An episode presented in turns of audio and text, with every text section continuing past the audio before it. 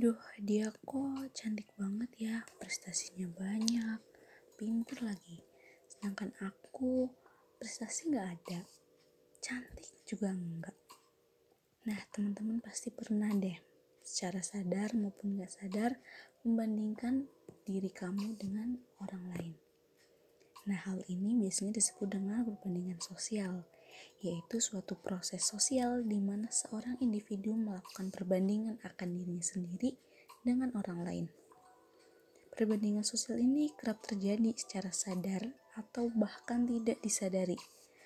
Namun alami terjadinya seiring berkembangnya pengetahuan atau wawasan sosial, pengalaman, dan interaksi sosial yang dilakukan. Mengapa demikian? Karena setiap individu pada hakikatnya memiliki dorongan atau kecenderungan alami untuk melakukan evaluasi internal atas diri sendiri. Dan individu kerap melakukan evaluasi tersebut dengan melakukan perbandingan terhadap orang lain. Nah, karena dalam perbandingan sosial melibatkan kata sosial, Tentunya, keterlibatan lingkungan sekitar dan orang lain di dalamnya turut berperan dalam dilakukannya perbandingan sosial, baik disadari atau sebaliknya. Dalam melakukan perbandingan diri sendiri dengan orang lain, individu dapat memilih orang atau figur yang dijadikan patokan. Nah, kok bisa memilih sih? Ya dong, karena dalam perbandingan sosial terdapat dua jenis nih. Yang pertama, ada upward social comparison yang terjadi ketika seorang individu membandingkan kemampuan, pendapat, atau cara pandang bahkan sifatnya dengan orang lain yang dinilai lebih baik dari dirinya sendiri. Upward social comparison fokus pada adanya keinginan atau tujuan baru yang muncul dalam diri kita untuk senantiasa meningkatkan, mengasah, atau memperbaiki sebuah aspek dalam diri kita yang tengah kita bandingkan dengan orang lain yang lebih baik atau handal dalam aspek tersebut. Keinginan dan tujuan baru tersebut dapat berujung menjadi dua cabang tentunya, yaitu positif maupun negatif. Hasil upward social comparison yang positif tentunya akan membuahkan motivasi dan rasa ingin belajar juga mencari tahu namun sebaliknya nih, hasil dari upward social comparison juga dapat berbuah negatif apabila perbandingan sosial jenis ini dilakukan secara berlebihan dan dipandang dengan pola pikir yang kurang baik yaitu di mana perbandingan yang dilakukan oleh diri sendiri tersebut justru membuat kita merasa atau memandang diri kita secara inferior Pandangan tersebut dapat meningkatkan kemungkinan munculnya emosi-emosi negatif yang dapat memicu depresi karena tekanan yang tercipta dari perbandingan tersebut, seperti merasa kurang baik atau kurang bagus, merasa gagal, dan sejenisnya. Nah, biasanya perempuan-perempuan nih yang sering membandingkan dirinya dengan orang lain dalam kalangan perempuan sendiri cukup mudah kok ditemukan contoh-contoh terjadinya upward social comparison ini. Contohnya, ketika seorang perempuan yang melihat teman-teman sebaiknya di kampus yang terlihat sangat handal dan lihai dalam menggunakan make up untuk kesehariannya. Ia kemudian membandingkan aspek kehandalan tersebut dengan dirinya yang kurang handal atau kurang mampu dalam merias diri. Perbandingan tersebut kemudian memotivasinya untuk mengasah kemampuan dan kelihayannya dalam berias, hingga suatu saat dia bisa menggunakannya untuk sehari-hari seperti teman-temannya. Namun apabila perbandingan tersebut ditangkap dan direspon secara negatif, perempuan tersebut dapat mengalami stres atau depresi yang merupakan akibat dari rasa tertekan akan dirinya yang selalu merasa kurang cantik, kurang handal make up, atau dengan kata lain nih, e, dengan bahasa zaman sekarang yaitu selalu merasa insecure. Nah, sebagai lawan dari upward, downward social competition tentunya terjadi ketika seorang individu membandingkan kemampuan, pendapat, atau cara pandang maupun sifatnya dengan orang lain yang dinilai tidak lebih baik dari dirinya perbandingan diri sendiri dengan orang lain yang dirasa atau dinilai tidak lebih baik pada dirinya pada hakikatnya dilakukan untuk membuat dirinya merasa cukup, merasa baik, atau sebagai cara pengekspresian dari bentuk rasa syukur atas apa yang ia miliki atau keadaan yang tengah ia rasakan ketimbang orang yang sedang ia bandingkan. Nah, tentu sama halnya dengan upward social compression.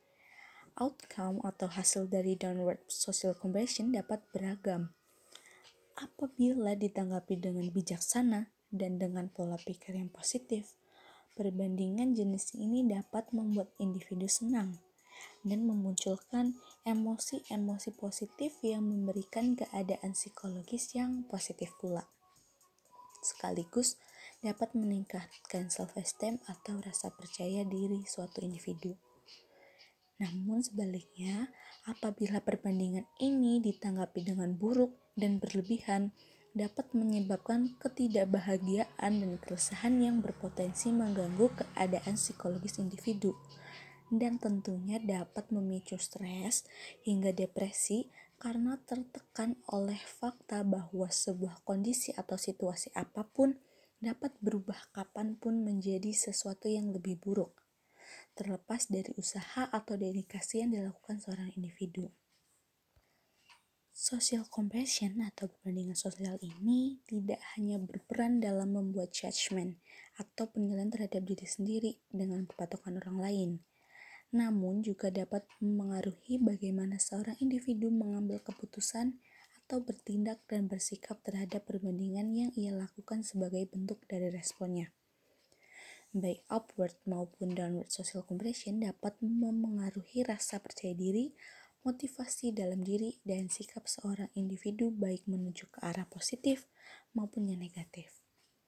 Maka proses perbandingan yang dilakukan harus diperhatikan dan dikontrol dengan baik agar membuahkan hasil positif bagi psikologis diri sendiri pula.